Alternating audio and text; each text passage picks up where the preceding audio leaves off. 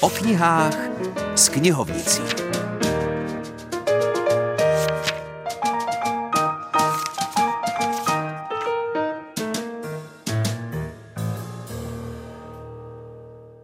Hezké nedělní odpoledne přeje Filip Černý. Hned z kraje položím otázku. Máte rádi detektivní příběhy? Pokud vaše odpověď zní ano, tak šáhněte po knize Kriminální případy a aféry ze Šumavy, Pošumaví a Českého lesa. A abyste po knize nešáhli na blind, tak tu je se mnou Helena Chrastinová, která ji nejenom přinesla, ale i přečetla. Kniha vás seznámí s celkem více než 90 rozličnými případy a aférami, k nímž se dochovaly archivní spisy a novinové články. Případy, které se opravdu staly, vybrali Karel Řeháček, Radka Kinkorová a Aneta Knotková. Karel Řeháček je zkušený archivář a autor. Věděl, kam sáhnout pro vážné i mírně úsměvné případy.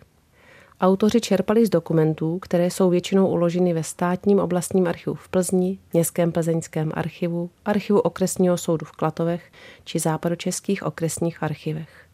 Fotografie jsou někdy syrové proto, že pocházejí přímo z policejního spisu. Jedná se například o náčrtky místa zločinu, dobový snímek domu či místa, případně osoby. Vybrané případy nejsou řazeny podle míst, ale spíše podle druhu zločinu. Vážné případy i všelijaké soudní lapálie pocházejí převážně z období Rakouska-Uherska a první republiky. Umění autorů spočívá v tom, že mnoho spisů a články různého charakteru museli přečíst se všemi detaily a dále v dobrém převyprávění celého případu tak, aby to stále byla krátká detektivka. A navíc se autorům povedlo zločiny krátce a výstižně pojmenovat. O jakých případech si tedy můžete přečíst? Smrt převora z pivoňky, neuhlídal ovce, dobrý sluha zlý pán, šupáci a tuláci, Mordie židé, já tě zabiju. Známá firma Marie Ježková, končtí handlíři, starosti některých starostů, krvavé velikonoce v Malonicích, děravá obecní kasa, slasti a strasti financů, jen klidně pište velebnosti, ohnivé peklo v průboji, máničko, já si tě nevezmu.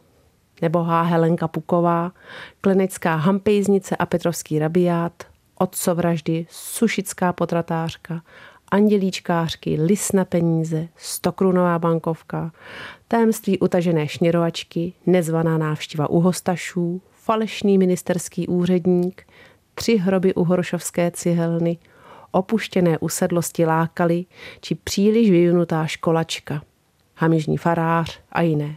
Takže to byly názvy kapitol z knihy Kriminální případy a aféry ze Šumavy, Pošumaví a Českého lesa. Otázka na jednoho z autorů, Karla Řeháčka. Psali jste o všech případech, na které jste v archivech narazili, nebo jste si vybírali? Samozřejmě selekci jsme dělali, je to nutné z mnoha důvodů, jednak autocenzurní selekci a jednak potom také do toho samozřejmě zasahovalo i nakladatelství, vydavatelství, které případně nás usměrňovalo trošku, takže těch případů je samozřejmě daleko víc. Tak a teď přejdeme k další knížce. Ta sice není detektivkou, ale nabízí neméně poutavé čtení z dějin. Historička Blanka Rozkošná napsala knížku Po stopách Přemysla Otokara II. Mapuje v ní život impozantního panovníka, který založil během života na čtyři desítky měst, na jihu Čech třeba Budějovice, Písek nebo Vodňany. Otázka na autorku. Co se o tom ví, kdy se sem poprvé dostal a jestli si náš kraj zamiloval? Ano, zamiloval. Je to tak. Kdy se dostal poprvé do Jižních Čech, to nevíme. A nejstarší zmínku, kterou máme, je z listopadu roku 1251.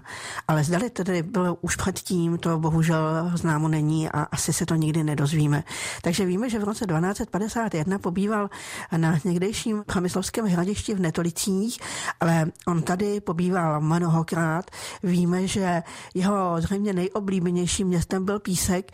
Tam se mezi lety 1254 až 1276 zastavil minimálně jedenáctkrát a víme prokazatelně, že třikrát navštívil i Zvíkov, ale pravděpodobně tam byl vícekrát, jenom to není písemně nijak doloženo. A potom tady si vystavěl na svoji dobu naprosto neuvěřitelný reprezentativní hrad. My většinou ty středověké hrady chápeme jako body moci, jako body, kde bude vojenská posádka, kde se budou moci lidé hledat svůj azyl. Ale nedaleko Písku v době o Takerově vzniká skutečně reprezentativní hrad Myšenec, z něhož se do dnešní doby bohužel mnoho nedochovalo a ten nebyl míněn jako hrad obranný, ale to bylo v té době naprosto unikátně plánováno jako sídlo, kde se bude šlechta v doprovodu panovníka bavit, kde budou vedena diplomatická jednání, kde budou probíhat lovy a tak dále. Takže opravdu na svoji dobu to bylo výjimečný hrad. Ještě spoustu dalších zajímavostí z historie se dočtete v knize Blanky rozkošné po stopách Přemysla Otokara II. s podtitulem Jižní Čechy. Tak pilně čtěte a za týden se tu sejdeme zas.